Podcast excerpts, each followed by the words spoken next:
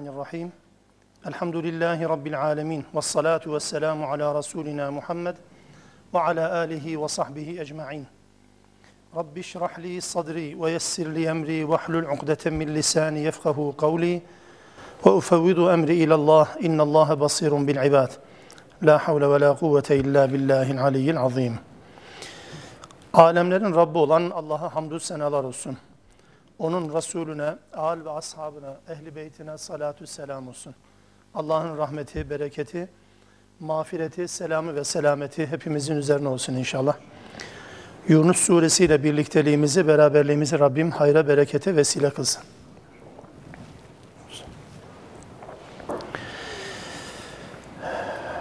Geçen derste okuduğumuz bir bölüm vardı. Hazreti Nuh ve tebliğinden bahseden bir kısa bölüm.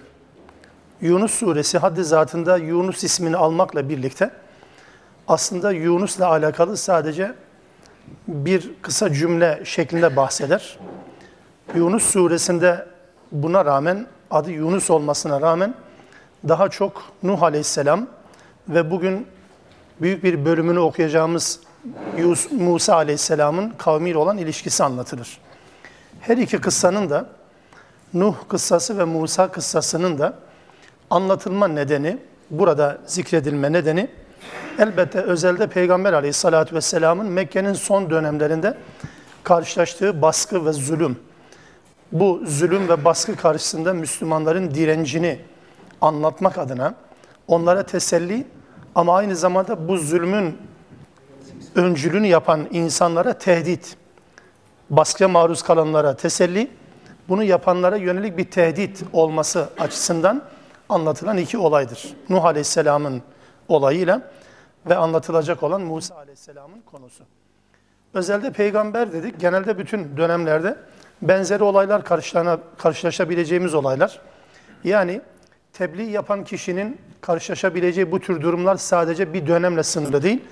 İnsanlar ya da hak ve batıl mücadelesi var oldukça karşılaşabileceğimiz dönemlerdir ya da olaylardır. O gözle okumaya çalışıyoruz. Zaten geçen derse Nuh Aleyhisselam'la alakalı anlatırken de bu ifadelere yer vermiştik. Bu tür ayetleri biz Türkçe çevir, çevirirken, tercüme ederken bak diye tercüme ettiğimiz zaman sanki şu gözlerle bak anlamına gelir. Öyle değil. Kimse Nuh'un gemisini daha görmedi. Birileri Ağrı Dağı'nda arıyor. Tevrat'ta Ağrı Dağı'nda ya da Kur'an Cudi Dağı'ndadır.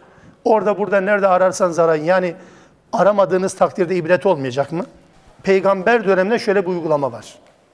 Hazreti Peygamber aleyhissalatü vesselam Tebük seferine giderken Tebük seferine giderken Semud kavminin kalıntılarının olduğu yerden geçiyor. Semud kavmi Tebük seferine giderken Medine ile işte Tebük arasında bölgede olan bir bölgedir. Semud kavminin o e, helak edilen kavmin bulunduğu bölge. Orada aleyhissalatü vesselam biraz mola verirken sahabe-i kiram orada biraz merak ettiler. Yani öteden beri de biliyorlar Semud kavminin kalıntıları diye. Aleyhissalatü vesselamın da işaret etmesiyle anladık bunu biz. Orayı gezmeye, inceleme, araştırmaya koydukları zaman Hazreti Peygamber anında kızdı ve bir an önce burayı terk etmek için talimat verdi. Şimdi iki tane çelişkili durum ortaya çıktı değil mi? Bir taraftan bakın ibret alın, bir taraftan bakmak için, araştırmak için, incelemek için giden Müslümanlara çabucak burada eğleşmeyin. Helak edilen bir toplumun kalıntılarındasınız. O zaman bu ne? Demek ki burada ibret almak için görmek gerekmiyor. Eğer görmek ibret almaya neden olsaydı her zaman söylediğim cümleyi tekrar söyleyeceğim. Eğer görmek ibret almak için yeterli olsaydı bütün arkeologların muvahhid mümin olması lazımdı. Arkeologların. Değil mi? Medeniyetlerin yer altından ortaya çıkaran insanlar arkeologların muvahhid mümin olması lazım. Allah gökyüzündeki aydan, hilalden, yıldızlardan, tabiattan bahsederken herhalde en büyük muvahhid müminlerin astronot olması lazım. Ne kadar var? Demek ki bu kafadaki gözlerle görmek her zaman Allah'ın bizi ulaştırmak istediği yere ulaşma imkanı vermiyor. O fırsatı vermiyor. Yani kafadaki gözler sadece görmeye yarar. Yoksa düşünme, tefekkür ve Allah'a ulaşma konusunda asıl iş yapan akıldır ya da Kur'an ifadesiyle kalptir. Onun için uyarılanların akıbeti nasıl oldu bir bakın dediği zaman düşünün demektir.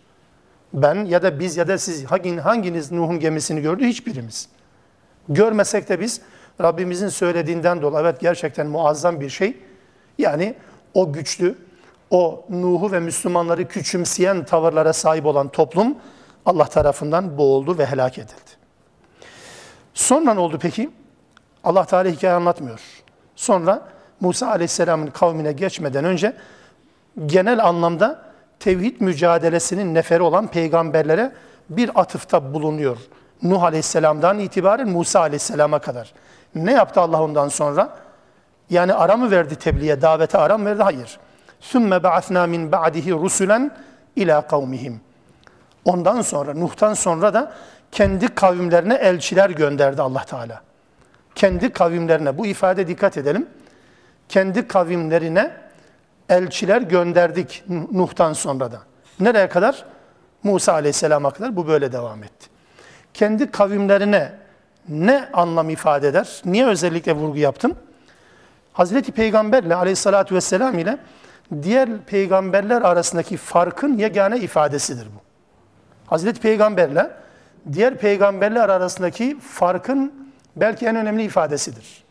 Çünkü Hazreti Peygamber dışındaki bütün peygamberler kendi kavimlerine gönderilmiştir. Ama aleyhissalatü vesselam kendi kavmine değil, sadece o kavimle birlikte bütün insanlığa gönderilmiştir. Kâffeten linnâs'tir Kur'an-ı Kerim. Kâffeten linnas, yani bütün insanlara gönderilen bir peygamberdir. Dolayısıyla Hazreti Peygamberle diğer peygamberler arasındaki en önemli nüans bu. Diğerleri hepsi kendi kavimlerine aleyhissalatü vesselam bütün insanlığa gönderilmiştir. Hatta bütün insanlığa gönderilişinin en önemli göstergelerinden bir tanesi daha hayattayken biliyorsun aleyhissalatü vesselam daha vefatından önce bulunduğu bölgede hakimiyeti kurduktan sonra özellikle Hazreti Peygamber Medine'de hakimiyet tesis ettikten sonra dönemin o süper güçlerine, dönemin o muteber devletlerinin başkanlarına, devlet başkanlarına davet mektupları gönderdi biliyorsunuz. İran'a, Bizans'a, Mısır'a, değil mi? Yemen'e birçok yere bu anlamda mektuplar gönderdi. Ne mektuplar? Bunlar davet mektupları. Neden? Çünkü bu peygamberin daveti sadece Mekkelilerle ve Kureyşlerle sınırlı değildi. O hayattayken bile evrensellik özelliğini bu davet mektuplarıyla göstermiş oldu. Anlatabiliyor muyum? Onun için Aleyhisselatü Vesselam'ın davetiyle diğer peygamberlerin daveti arasında böyle bir fark söz konusu olabiliyor.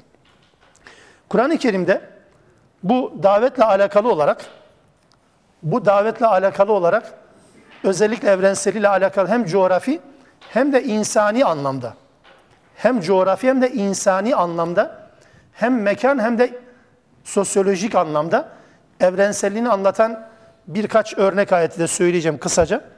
Bu başlı başına bir konu değil, sadece bunu hatırlatmak adına söylüyorum. Mesela En'am suresi 19. ayette ve uhiye ileyye hâzel Kur'an bu Kur'an bana vahyedildi. Niçin? liunzirakum bihi ve men belag. Sizi uyarayım ve bu tebliğin, bu davetin ulaştığı kimseleri uyarayım. Kimseler kim? Kimse kime ulaştıysa onu uyarayım diye bana vahyedilen bir Kur'an. Peygamber aleyhissalatü vesselamın dilinden bize aktarılan bu. En'am suresinin 19. ayet. En'am suresinin 92. ayeti ise Kur'an-ı Kerim'in gönderiliş amacı anlatılırken لِتُنْزِرَ اُمَّ الْقُرَى وَمَنْ حَوْلَهَا der. Kentlerin anası olan, kentlerin merkezi olan Mekke'yi ve etrafındakileri uyarasın diye. Bu da coğrafi anlamda, mekan anlamında. 19. ayet ulaşılabilen her insan anlamında. Bu 92. ayet ise En'am suresinin mekan anlamında bütün mekanların Mekke'yi merkez alarak, Mekke'ye esas alarak Mekke ve civarını uyarmak için gönderilen bir kitap olduğundan söz eder. Dolayısıyla söylemek istediğim bu işte. Peygamber aleyhissalatü vesselam hem coğrafi anlamda yani mekan anlamında hem sosyolojik anlamda yani insan anlamında bütün insanlığa, bütün coğrafyalara gönderilen bir peygamberdir. Ama ona gelinceye kadar ki peygamberler 74. Yunus ayeti de bunu ifade ediyor. Sümme ba'athna min ba'dihi rusulun la kavmihim kendi kavimlerine gönderdik elçiler. Fecauhum bil beyinat. Beyinelerle geldiler onlara. Beyineler, ayetler, deliller getirdiler. Peki bu kavimler ne yaptı? Allah bir özet sunuyor sadece. Bütün peygamberleri anlatmak yerine hepsinin ortak mantalitesini anlatıyor. Hepsinin ortak anlayışını hepsinin ortak tavrını anlatıyor. Ayetlerle, beyinelerle gelen bu peygamberler, bu kavimler tarafından nasıl karşılandı? فَمَا كَانُوا لِيُؤْمِنُوا بِمَا كَذَّبُوا بِهِ مِنْ قَبْلِ Daha önce yalanladıklarına inanacak değillerdi diyor Allah Teala. Öteden beri insanlar yalanlıyorlardı. Bu kavimler de inanacak değil, onlar da yalanlamaya devam ediler, ettiler. كَذَٰلِكَ نَطْبَعُ عَلَى قُلُوبِ الْمُعْتَد۪ينَ Haddi aşan toplumun kalplerini biz böyle mühürleriz. Mühürleriz Allah'a ait bir ifade. Yani insanlar kalplerinin mühürlenmesi sürecini başlatır. Allah da onların kalplerinin mühürlenmesine fırsat verir. Dolayısıyla kalbin mühürlenmesi fiili yüklem yüklemi özne olarak Allah'a isnat edilir. Kur'an-ı Kerim'deki düşünce sistemi budur. Yani insanlar kendi kalplerinin mühürlenmesi için süreci başlatır, devam ettirirler. Allah Teala onlara bu fırsatı verir. Engelleyici bir faktör oluşturmaz. İnsanların iman etmesini sağlamak için zorlayıcı faktörleri devreye sokmaz Allah. Kim nasıl isterse ona kolaylık sağlar. Dolayısıyla iman edenler için de etken olan Allah'tır. Şirke koşan, küfre girenler, şirk koşan ve küfre girenler için de aynı şekilde etken olan, fail olan gene Allah'tır. Bu yönüyle. Yoksa Allah Teala insanların kalbini mühürleyecek de insanların iradeleri kısıtlanacak anlamına değil. İnsanlar zaten bu süreci kendileri hazırlıyorlar. Allah da o süreci onlara kolaylaştırıyor. Kolaylaştıran Allah'tır. Yani şöyle düşünün, şirk koşabilmek için de Allah'ın verdiği yetenekler lazım değil mi? Görme, duyma, idrak etme, düşünme.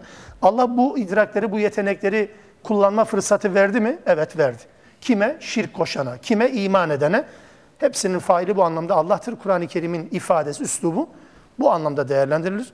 O yüzden biz onların kalplerini mühürledik derken mühürleyen Allah değil elbette. İnsanların kendileri mühürlüyor. Allah da bu mühürlenme fırsat veriyor. Nuh'tan sonra peygamberlerin tümü bu. Ama özellikle anlatılması gereken bir peygamber var. Musa aleyhisselam kavmiyle birlikte. Musa aleyhisselamın tebliğini diğer peygamberlerin tebliğinden ayıran iki temel özellik var. İki temel özellik var. Diğer peygamberlerin hepsi Kur'an'da anlatılırken inkarcı kavimleriyle birlikte anlatılır. İnkarcı bir kavim var. Karşısına Nuh, Hud, Salih, Şuayb, Lut var mesela. Ama Musa aleyhisselam anlatılırken öyle değil. Musa aleyhisselam anlatılırken kendisine iman eden İsrailoğulları ile birlikte anlatılır çoğu kez. İkinci bir özelliği, diğer bütün peygamberler kavmin geneline, halkın geneline tebliğde bulunur. Ama Musa aleyhisselamın özel bir tebliğ yöntemidir. Ta ilk başta görevlendirilirken Mısırlılara değil de Firavun'a git diye talimat alır. Firavun'a git diye. Burada da göreceğiz. Musa'yı diğer peygamberlerden ayıran en önemli iki özellik bunlardır. Çünkü diğer peygamberlerin hiçbirisi Musa'nın Firavun'a gidişi gibi toplumun yöneticisine doğrudan gitmiş değildir. Toplumun geneline tebliğ yapar, karşılıklarını bulmazlar, inkar ederler, yalanlarlar vesaire. Ama Musa aleyhisselam halkla yüzleşmeden önce Firavun'la yüzleşiyor. Bu Musa'nın tebliğin özel bir nedenidir. Tabi okuduğumuz Yunus suresinin, şimdi bu okuyacağımız olayı daha doğru anlayabilmek için indiği şartlara dikkatinizi çekmek isterim. O şartlara takılmamak şartıyla ama. Mekke'nin o son dönemlerindeki yaşananlara takılmamak şartıyla istirham edeceğim. Sadece ayetleri doğru anlayalım diye. Ne zaman inmişti bu sure? Ne zaman inmişti? Hicretten bir buçuk iki yıl önce inen bir suredir. Bu ne demektir? Zulüm ayyuka çıkmış. Müslümanlar artık gidecek yer arayışına başlamışlar. Habeşistan'a zaten hicret edilmiş. Boykotlar uygulanmış. Müslümanlar artık nefes bile alamayacak duruma gelmişler, getirilmişler Mekke'de. Böyle bir ortamda inen bir suredir Yunus suresi ve burada Musa aleyhisselamla İsrailoğulları arasındaki ya da Musa aleyhisselamla Mısırlılar ve Firavun arasındaki mücadelenin bu yönüne özellikle dikkatimiz çekilmiş olacaktır. Okuyoruz bu düşünceyle. Önce Mekke'ye inen ayetler, sonra bulunduğumuz kente indireceğimiz ayetlerdir. Her halükarda bütün ayetleri böyle okumak durumundayız. Ayet 75. Sümme ba'athna min ba'dihim Musa. Onlardan sonra Musa'yı gönderdik. Nuh ve daha sonraki peygamberler bir tarafa, onlardan sonra bir dönem sonra Musa'yı gönderdik. Ve Harun, Harun'la birlikte kime gönderdik? İlâ fir'aune ve melaihi. Bir kavme değil, Firavun'a ve Firavun'un ileri gelen A takımına. Melek kelimesi göz dolduranlar, koltukları dolduranlar, idarede boşlukları dolduranlar, entelektüeller, yöneticiler, elit tabaka, üst kesim, seçkinler grubu demektir. Musa aleyhisselamı ve Harun'u Firavun'a ve onun melek tayfasına yani ileri gelen tayfasına gönderdik. Bir ayatine ayetlerimizle. Peki ne oldu sonra? Festekbaru müstekbirlik yaptılar herkes gibi. Daha önceki kavimlerdeki insanların yaptığı gibi bunlar da müstekbirlik yaptılar. Kanu kavmen mücrimin ve onlar da gerçekten mücrimdiler. Yani günah işleyen insanlardı, günahkar insanlardı. Az önce söylediğim bir gerçeği tekrar ifade edeyim, açayım. Neden halktan söz edilmiyor? Mesela burada ve diğer bütün yerlerde. Neden Firavun'a ve onun seçkinler grubuna gönderiliyor? Çünkü değerli kardeşler, karar verme konusunda hiçbir görüş belirtme hakkı olmayan bir toplumdur Mısır toplumu. Hiçbir görüş belirtme hakkı yok. Adam yerine konmayan bir toplum. Kimsenin kendi başına görüş belirtme hakkının olmadığı bir toplum, bu toplumda Musa'nın gelip anlatacağı ne olabilir ki? Bütün görüşler ve düşünceler Firavun'un süzgecinden geçtikten sonra onaylanabilen bir toplumdur.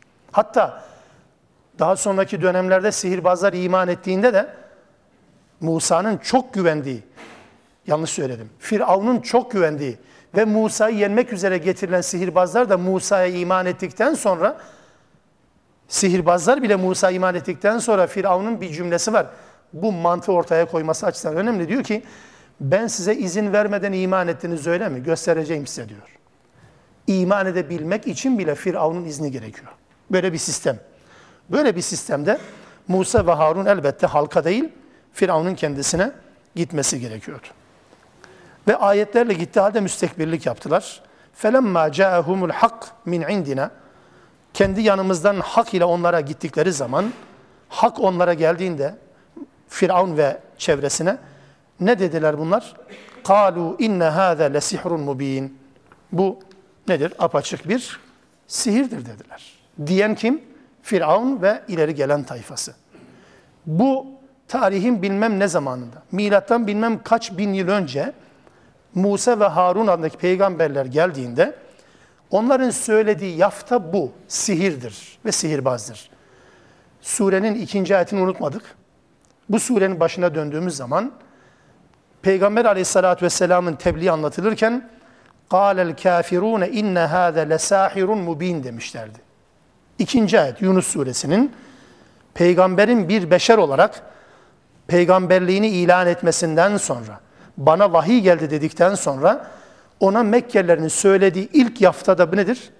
İnne hâze lesahirun mubin. Bu apaçık bir sihirbazdır dediler. Demek ki tarihin bilmem erken dönemi, cilalı taş dönemi, yok modern dönem arasında tevhid mücadelesi itibariyle bir fark yokmuş ha bakın. Hiçbir fark yok. Dün ne ise bugün de öyledir. Musa ile Peygamber aleyhisselam arasındaki binlerce yıla rağmen mantalite değişmemiştir. Sihir de nitelenmesi açısından baktığımız zaman müthiş bir benzerlik arz ediyor. Demek ki Mekkeliler, Hazreti Peygamber'in ilk muhatapları kimin izindeler? Hala geçmişin yani Mısırların ya da Firavun ve tebasının izinden gitmeye devam ediyorlar. Çok da yeni bir anlayış olmadığını öğreniyoruz. Kale Musa. Musa dedi ki: "Etekulune lil hakki lemma ca'akum sihrun hada?" Hak size geldikten sonra siz size gelen bu hakka sihir diye mi niteleme yapıyorsunuz? Buna sihir mi diyorsunuz? La yuflihus sahirun. Sihirbazlar felaha ermez. Sihirbazlar başarıya ulaşamaz. Bu ne biçim bir mantık? Hakikaten yani bunun sihir olduğunu söyleyenler de sihir olmadığını biliyorlar pekala. Sihirbaz ne yapar? Siyah beyaz beyaz siyah gösterir. Sihirbaz kendisine para verecek, kendisine ulufe verecek, kendisine mevki makam verecek birilerinin yanında takla atar. El pençe divan durur. Gösteri yapar.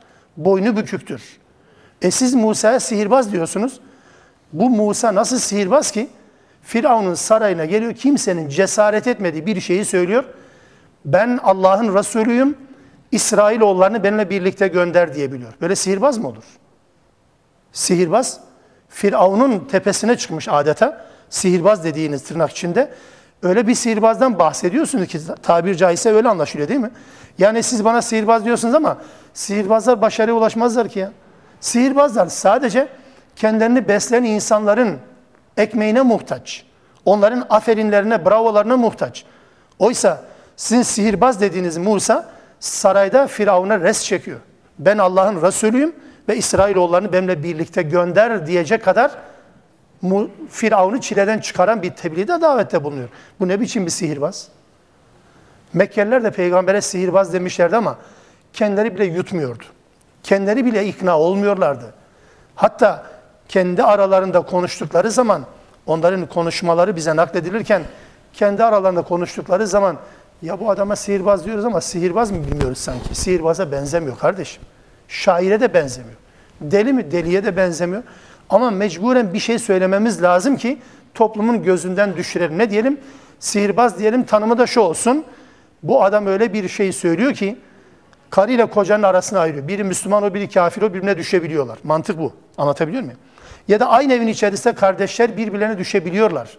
Sihirbazlığı böyle yapıyor anlamına topluma anlatmaya çalışalım diyecek bir sihirbazlık türüdür. Onlar da bunu çok iyi biliyorlar. Musa aleyhisselam da Firavun'a ve tebaasına diyor ki yani hak size geldikten sonra buna sihir mi diyorsunuz? Ya sihirbazlar, sihir gösterenler iflah olur mu? Siz de bunu pekala biliyorsunuz. Ama buna rağmen hala bunu söyleme devam ediyorsunuz. Ayet 78. Kalu dediler ki Firavun ve çevresi Ecitena litelfitena amma vecedna aleyhi abaana Sen bize şu iki şey için mi geldin diyorlar. Bunu Musa'nın şahsına Harun'a da söylüyorlar. Tabii ki ama asıl muhatap Musa. Sen bize şu iki şeyden birisi için mi geldin? Bir, atalarımızın üzerinde bulunduğu dini bırakmamız için mi? Bundan vazgeçelim diye mi geldin? İki, وَتَكُونَا لَكُمَ الْكِبْرِيَاءُ fil ard Ve burada yeryüzünde, bulunduğumuz ülkede yönetim sizin elinizde olsun diye mi geliyorsunuz? İki şey dikkat ediyor musunuz?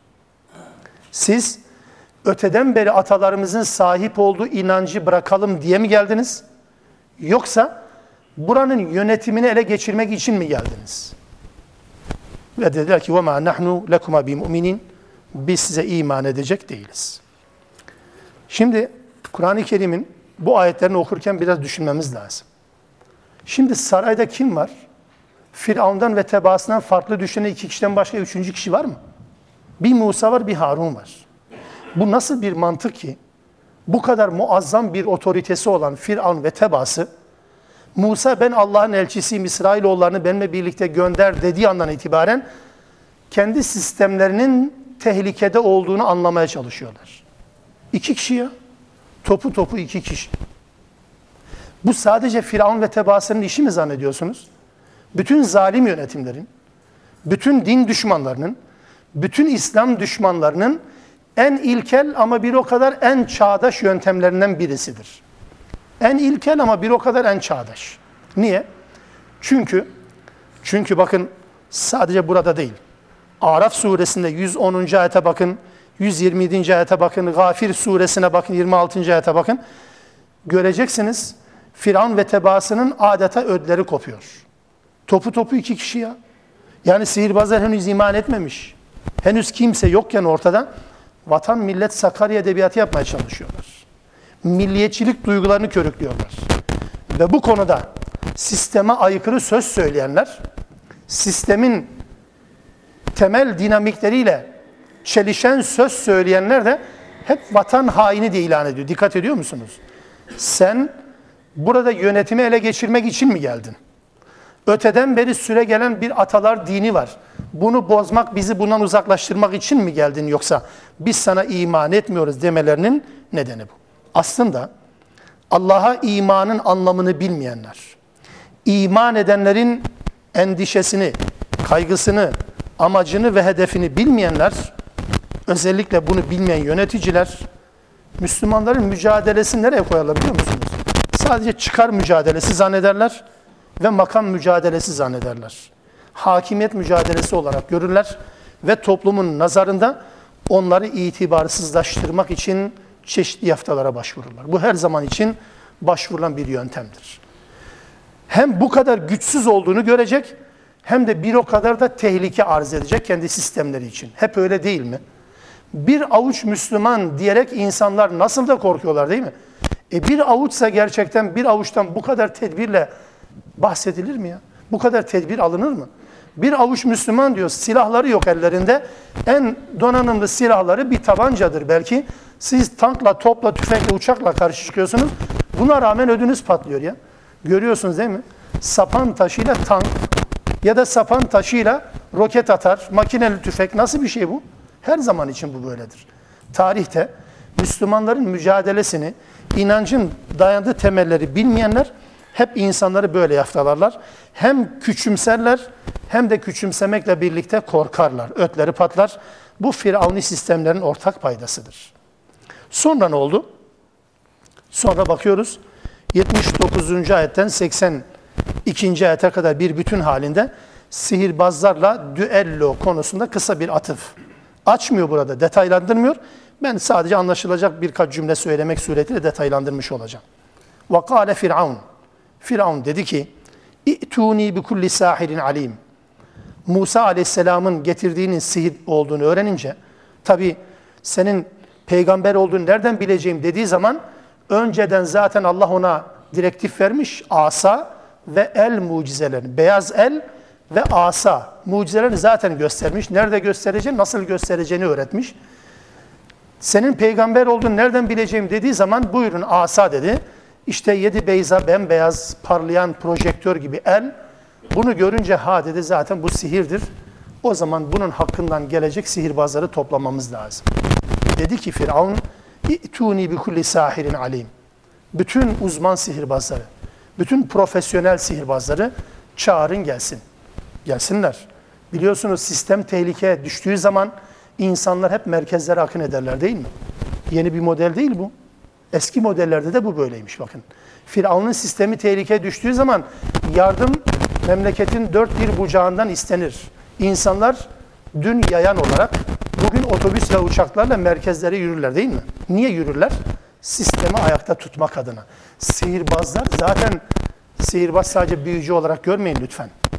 Musa'nın karşısına çıkarılacak sihirbazlar Firavun sistemini korumayı üstüne alan sistemin bir numaralı savunucuları olan insanlardır. Bu bilim adamları mıdır, bu akademisyenler midir, bu mühendisler midir, bu başka görevler midir fark etmez.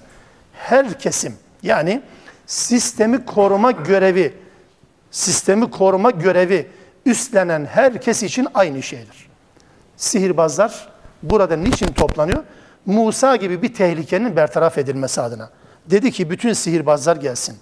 فَلَمَّا جَاءَ السَّحَرَةُ Sihirbazlar gelince قَالَ لَهُمْ Musa اَلْقُوا مَا اَنْتُمْ مُلْقُونَ Atacağınızı atın dedi. Musa aleyhisselam onlara siz atın atacağınızı. فَلَمَّا اَلْقَوْا Attıkları zaman kendi iplerini, sopalarını, sihir halindeki şeylerini atınca Kale Musa, Musa dedi ki bunlara ma ci'tum bihi sihir. sizin getirdiğiniz şey sihirden başka bir şey değil. İnna Allah seyubtiluh. Allah bunu boşa çıkaracaktır. İnna Allah la yuslihu amelel mufsidin. Allah bozguncuların amelini hiçbir zaman başarıya ulaştırmaz. Ve yuhikullahul hakka bi kelimati. Allah yasasıyla hakkı gerçekleştirdi. Ve lev kerihel mücrimun. Mücrimler istemese dahi Allah o hakkı ortaya çıkardı, hakkı ortaya koymuş oldu. Bu bölümün anlatıldığı diğer Kur'an ayetlerine baktığımız zaman temel birkaç şey hatırlatacağım. Hikaye kısmını anlatmak değil kastımız. Çünkü lazım olsa zaten burada anlatırdı. Ama daha önce inmiş olan, yani Yunus suresinden daha önce nüzül sırası itibariyle daha önce inmiş olan Araf suresinde, şu Araf suresinde, Kasas suresinde, Taha suresinde bu olayın detayları anlatıldığı için burada anlatılmadan geçildi. Ben sadece ana hatlarıyla önem arz ettiği için bir iki cümleyle hatırlatayım ayetlerden hareketle. Buraya getirilen sihirbazlar gönüllü olarak koşmuş değildi. Belki bugünün sihirbazlarından tek farkları buydu. Bunu nereden anlıyoruz? Bunu Taha suresinden sihirbazlar iman ettikten sonra söylediği bir duadan anlıyoruz. Dediler ki sihirbazlar, İnna amennâ bi rabbina liyaghfira lana hatayana ve ma ekrahtena aleyhi mines sihir. Rabbimizin bizim hatalarımızı bağışlamasını umarız. Ve senin bizi zorladığın sihri de bağışlamasını umarız dediler. Senin bizi zorladığın sihir. Taha suresinin 73. ayetinde sihirbaz iman ettikten sonra sihirbazların ağzından bu duayı Allah Teala bize nakleder. Bu cümle sihirbazların belki içlerinde gönüllü olanlar var ama içlerinde bunun zorla getirilen insanlardan oluştuğunu da ayet-i kerime çok açık bir şekilde ifade ediyor. Senin bizi zorladığın sihirden dolayı da Allah bizi affeder umarız diye direniyorlar onların tehditlerine karşı. Sihirbazlar geldikten sonra fırsat kolluyorlar. Firavun'la yüzleşmek, Firavun'la konuşmak ne mümkün o ana kadar. Ama şimdi sistemin bekası, sistemin hayatı önemli, hayatta kalması önemli. Böyle önem arz eden bir kritik noktada herkes fırsat devşirmez mi? Sihirbazlar bir defa Firavun'la karşılaşmışlar. Belki ilk, belki en son görüşme olacak. Hiç olmazsa bunu pazarla dönüştürdüler mi? Evet. Kur'an-ı Kerim bize bunu da anlatır. Sihirbazların pazarlığından söz eder. Araf 113-114. ayet-i kerimede geldikleri zaman Firavun'un huzuruna peki biz galip gelirsek bize ne var? Cümle bu. Firavun der ki Naam innekum lemnel mukarrabin. Yakınlarımdan olacaksınız. Benim sağ kolum olacaksınız. Yetti mi? Fazla bile. Tamam dediler. Galip gelirsek biz Firavun'un sağ kolu olacağız. En yakınları olacağız. Pazarlıktır bu. Fakat bu pazarlık yapanlar yani günün başında pazarlık yapan bu sihirbazlar günün sonunda şehit oldular. Bu da ayrı bir meziyet. Bu pazarlığı yapacak kadar Firavun sistemine bağlı ama hakikat ortaya çıktığı zaman bu hakikati kabul etme konusunda zerre kadar gözünü kırpmayan bu insanlar günün sonunda şehit oldular. Böyle bir yapı ortaya çıktı. Firavun'un tehditlerine rağmen sihirbazların iman modelini anlatırken yine Allah Teala onların o direnç cümlelerinden birisini şöyle anlatır bize.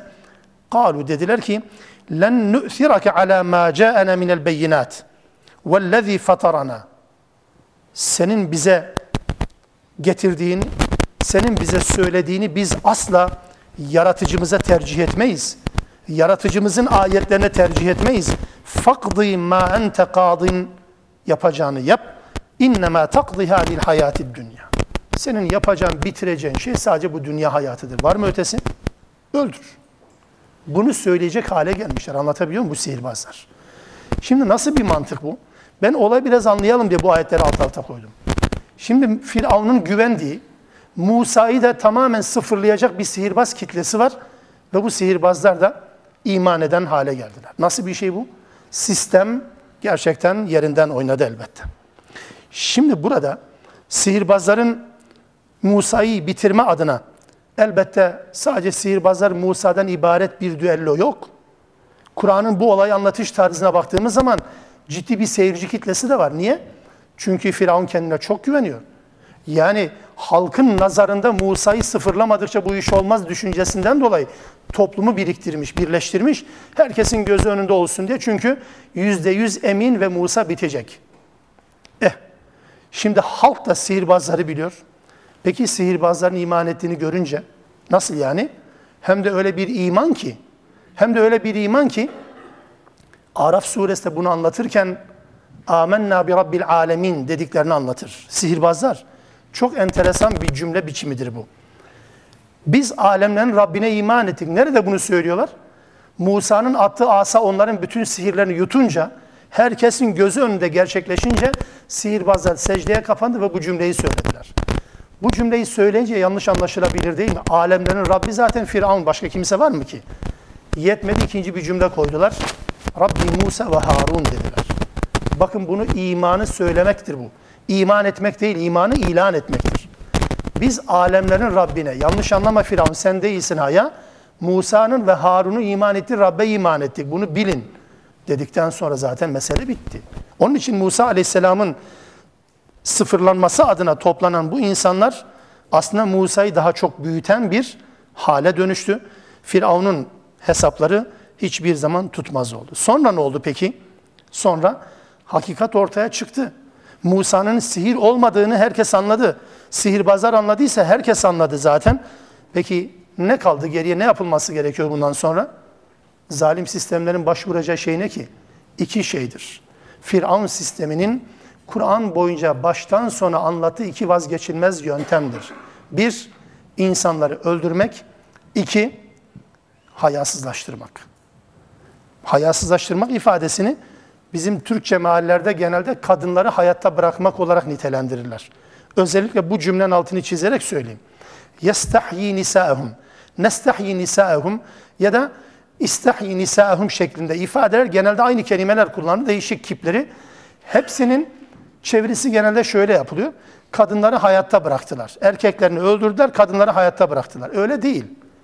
Kadınları hayatta bırakmanın sadece hayatta bırakmayla alakası yok ya. İstihya kelimesi utanmak ve utandırmak anlamına gelir. Bu dediğim kelimenin yorumu değil, kelimenin anlamıdır. Firavun sistemi insanları ya öldürerek ya hayasızlaştırarak onlardan intikam alıyordu. Öyle de yaptı. Bu aşamadan sonra Firavun aynı yöntemleri daha önce de başlamıştı, başvurmuştu. Bundan sonra sihirbazların da iman etmesinden sonra ikinci bir aşama olarak tekrar bu yönteme başvurdu. Kadınları hayasızlaştıran bir politika, erkekleri öldüren, yok eden bir politikaya imza attı Firavun sistemi ve zulüm eskisinden daha fazla artarak devam etti Mısır'da. Bu aşamaları Allah Teala bu sureden az Yunus suresinde anlatmıyor elbette. Sadece kısa atıflarla bir takım şeyler anlatacak bize. Zaten çıkarılması gereken asıl sonuçta bunlar olması gerekiyor. Onun için bu ayetleri özellikle okuduğumuz zaman Peygamber aleyhissalatü vesselamın Mekke'de yaşadıklarına yönelik bir teselli ve tehdit kafirlere yönelik. Ama okuduğumuz bugün, okuduğumuz bu toplumda da aynı zamanda birilerine teselli, birilerine tehdit anlamını yüklenmiş olması lazım. Ya değilse Kur'an okumanın bir anlamı kalmıyor. Ne oldu sonra? Sihirbazların imanından sonra, Firavun'un bu zulüm despotizminden sonra ayet 83. فَمَا آمَنَ لِمُوسَ إِلَّا ذُرِّيَّةٌ مِنْ قَوْمِهِ عَلَى خَوْفٍ مِنْ فِرْعَوْنَ وَمَلَئِهِمْ اَنْ يَفْتِنَهُمْ Musa'ya Firavun'un kavminden Musa'ya Firavun'un kavminden çok az bir kişi dışında kimse iman etmedi. Çok az bir kişi dışında kimse iman etmedi. İsrailoğullarından bahsetmiyor bu ayet-i kerime. Firavun'un kendi kavminden bile insanlar iman ettiler ama iman edenlerin sayısı çok azdı. Ya da gençlerdi ya da bir nesildi ama kesinlikle çok fazla bir yekün tutmadığını Allah Teala ifade ediyor. Bunu anlatırken çok önemli bir cümle de söylüyor. Ala havfin min firavun ve meleihi. Firavundan olan korkularına rağmen, Firavun'un kendilerine baskı kurma korkularına rağmen yine de iman edenler vardı içlerinden. O korkuya rağmen iman ettiler. Ve inne firavune lealin fil ard. Firavun çünkü orada bütün yeryüzünde değil ama Mısır'da kendi ülkesinde büyüklük taslayan bir kişiydi. Ve innehu leminel müsrifin. Çünkü o sınır tanımıyordu. Çünkü o haddi aşan birisiydi. Müsrifti yani. İsraf biliyorsun bizde farklı kullanılır. Kur'an-ı Kerim'deki israf kelimesi haddi aşmak, sınırı aşmak, yeme içme ile alakalı değil. Daha çok daha çok Allah'ın sınırlarıyla alakalı kullanılır. Müsrif kelimesi. Bu anlamda Firavun büyüklük taslayan birisiydi ve israf eden, haddi aşan, çizgi aşan bir kimseydi diyor Allah Teala. Ve kâle Musa. Musa dedi ki, Ya kavmi, ey kavmim, in kuntum amentum billahi, eğer siz Allah'a iman ediyorsanız, فَعَلَيْهِ تَوَكَّلُوا in kuntum muslimin. Allah'a tevekkül edin. Eğer Müslümansanız, teslim olmuşsanız. Eğer iman ediyorsanız, eğer teslim olmuşsanız Allah'a tevekkül edin. Çünkü bu zulüm döneminde Allah'a tevekkül etmenin dışında Müslümanların tutunacakları hiçbir dal kalmamıştı. Onun için Musa aleyhisselam kendisine iman eden bu az bir topluluğa bu tavsiyelerde bulundu.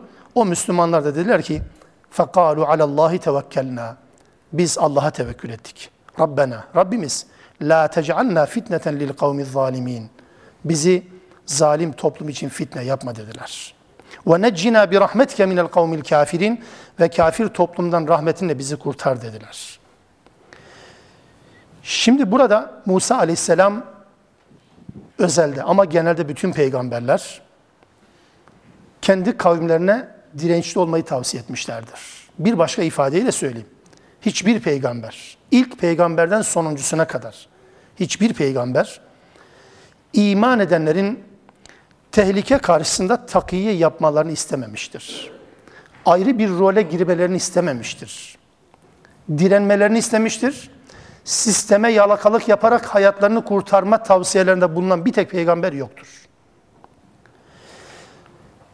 Dolayısıyla burada teslimiyet ve tevekkül tavsiyesi sadece Musa üzerinden değil, bütün peygamberler üzerine ve bütün Müslümanlara yönelik olsa gerek. Onun için Allah'a iman edip tevekkül edenler din düşmanlarına ve zorba yöneticilere şirin görünemezler. Riyakar davranamazlar. Onların bekledikleri bir din anlayışı, bir hayat anlayışına sahip olamazlar. Olmamaları gerekir, değilse sahip oldukları değer değer olmaktan çıkar. Onun için Musa aleyhisselam kavmini bu anlamda diri ve zinde tutmanın çabasını gösterdi bu tavsiyelerle. Toplumun yaptığı dua neydi?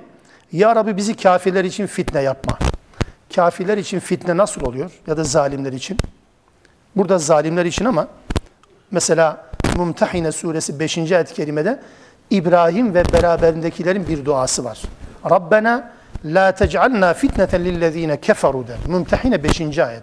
Rabbimiz bizi kafirlere fitne yapma.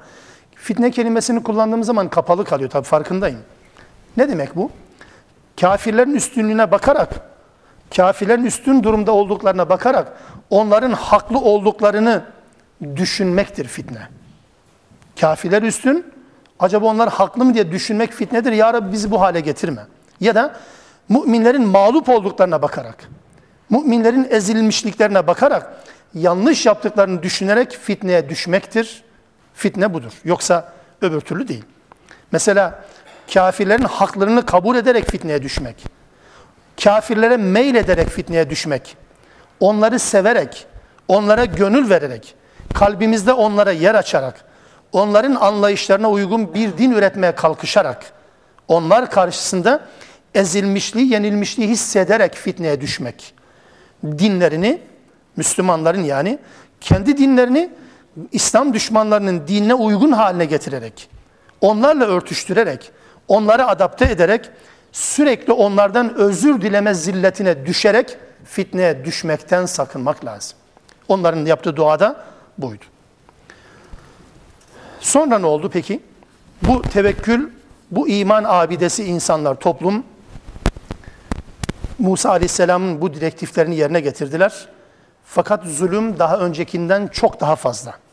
Öyle bir duruma geldiler ki ibadetlerini, kulluklarını açıkça yapamaz hale geldiler. Ayet 87. Ve avhayna ila Musa ve ahih. Tam bu noktada Musa ve kardeşine vahyettik. Dedik ki en tebevve'a li kavmikuma bi Mısra buyuten. Mısır'da kavminiz için evler edinin. Dikkat edin buraya kardeşler. Bizden bahsediyor. Mısır'da kavminiz için evler edinin. وَجْعَلُوا بُيُوتَكُمْ قِبْلَةً Evlerinizi de kıblegah haline getirin. وَاَقِيمُوا الصَّلَاةَ Ve namazı ikame edin. وَبَشِّرِ الْمُؤْمِنِينَ Ve müminlere de müjdeleyin. Neyi? Zaferi müjdeleyin. Musa ve kardeşi Harun'a vahyedilen şey ne?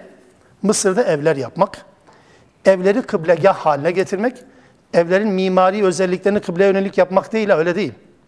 Evleri ibadethane haline getirmek, kıble biliyorsunuz aynı zamanda istikbal kelimesinde köküdür. İstikbal nedir? Gelecek demek değil. Kıble aynı zamanda evleri kıble haline getirin demek, gelecekle alakalı plan ve programlar yapmak için evler edinin. Peki bunların evleri yok mu? Evleri var. Anlayacağınız dilden söyleyeyim. Darul Erkamlar inşa edin. Toplumda dışarıda göğsünüzü gere gere Müslüman olduğunuzu ifade edeceğiniz zaman değilse eğer, zalimler size bu fırsatı vermiyorlarsa, daha önce serbest bir ibadet yapma imkanı varken artık bu tamamen bitirildiyse, bu tamamen bitirildiği döneme uygun ibadet biçimleri olmalıdır. İşte bu bir yöntemdir. Tekrar ediyorum. İbadet etme her zaman için aynı şartlarda olmayabilir. Yani özellikle zulüm nedeniyle, zorbalık nedeniyle hayatın bütün safhalarında dinin yaşanmasının imkansız olduğu dönemlerde, zor zamanlarda mutlaka yaşanabilecek mekanlar oluşturulmalıdır. Dinin yaşanacağı mekanlar oluşturulmalıdır. 28 Şubat döneminde daha önceki dönemlerden farklı olarak, daha sonraki dönemlerden farklı olarak bir yapı oluştu değil mi? Bunu hepimiz biliyoruz. Hepimiz yaşadık bunu. Ya yaşandığını seyrettik ya yaşadık kimilerimiz. Fakat bakın o dönemlerde bırakın böyle bir araya gelmeyi normal zaman içerisinde rutin olarak yapmamız normal karşılanan şeyleri bile yapamaz hale geldiğimiz dönemler yaşandı değil mi? Kusura bakmayın. İslam öyle bir din ki öyle bir ortamda mutlaka yapacağınız alternatif ibadet biçimleri vardır. Kulluğunuzu ihmal edemezsiniz. iptal edemezsiniz, erteleyemezsiniz. Tatile çıkamazsınız. Ara hiç veremezsiniz. Eğer ara veriyorsanız o zaman sizin İslam inancınız ya da imanınızın sorgulanması gerekir. Mesela yaptığımızda kimsenin göremeyeceği, yaptığımız zaman kimsenin karışmayacağı ya da karışamayacağı şeyleri bile yapmıyorsak o dönemlerde tamamen iptal ettiysek, hele bir ara verelim dur bakalım ne olacak dediysek o zaman bizim Müslümanlığımız kusura bakmayın ama vitrin Müslümanlığıdır. Gösteriş Müslümanlığıdır. Türbinlere oynuyoruz. Bakın kimsenin karışmayacağı şeyleri bile yapmayı tatil ediyorsanız eğer, hiçbir şey yapmadan ortamın düzelmesini beklemek, hiçbir şey yapmadan, sadece dün farklı, bugün farklı baskılar biraz da arttı diye hiçbir şey yapmadan, farklı şeyler, farklı alternatifleri denemeye tabi tutmadan, hiçbir şey yapmadan düzelmesini beklemek ya da egemen güçlerin razı olacakları yöntemler geliştirmek, kimse küsmüyor, kimse kızmıyor diye bu yöntemleri geliştirmek, var olan imanı zayıflatır, hatta bitirir.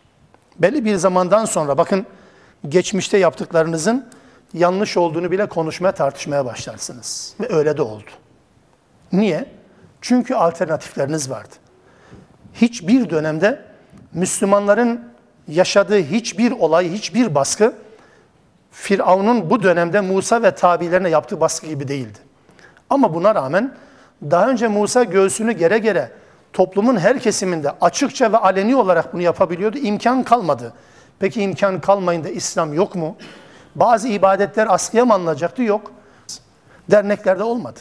Çarşılarda imanı zayıflatır, hatta bitirir.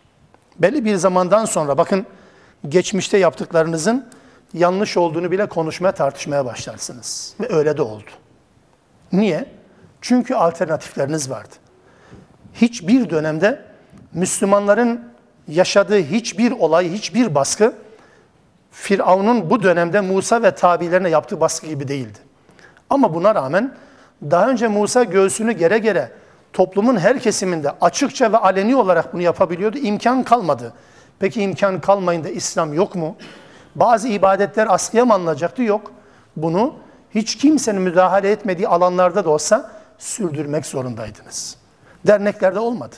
Çarşılarda olmadı. Mitinglerde olmadı. Şurada burada olmadı. Peki evlerinizde de mi olmuyordu? Demek ki biz o İslam'ı, yaşamaya çalıştığımız İslam'ı bir şeylere ulaştırmak adına yaşamışız. Yoksa Allah'ın dini yaşamak adına değil o zaman. Bunu cidden tartışmak durumundayız.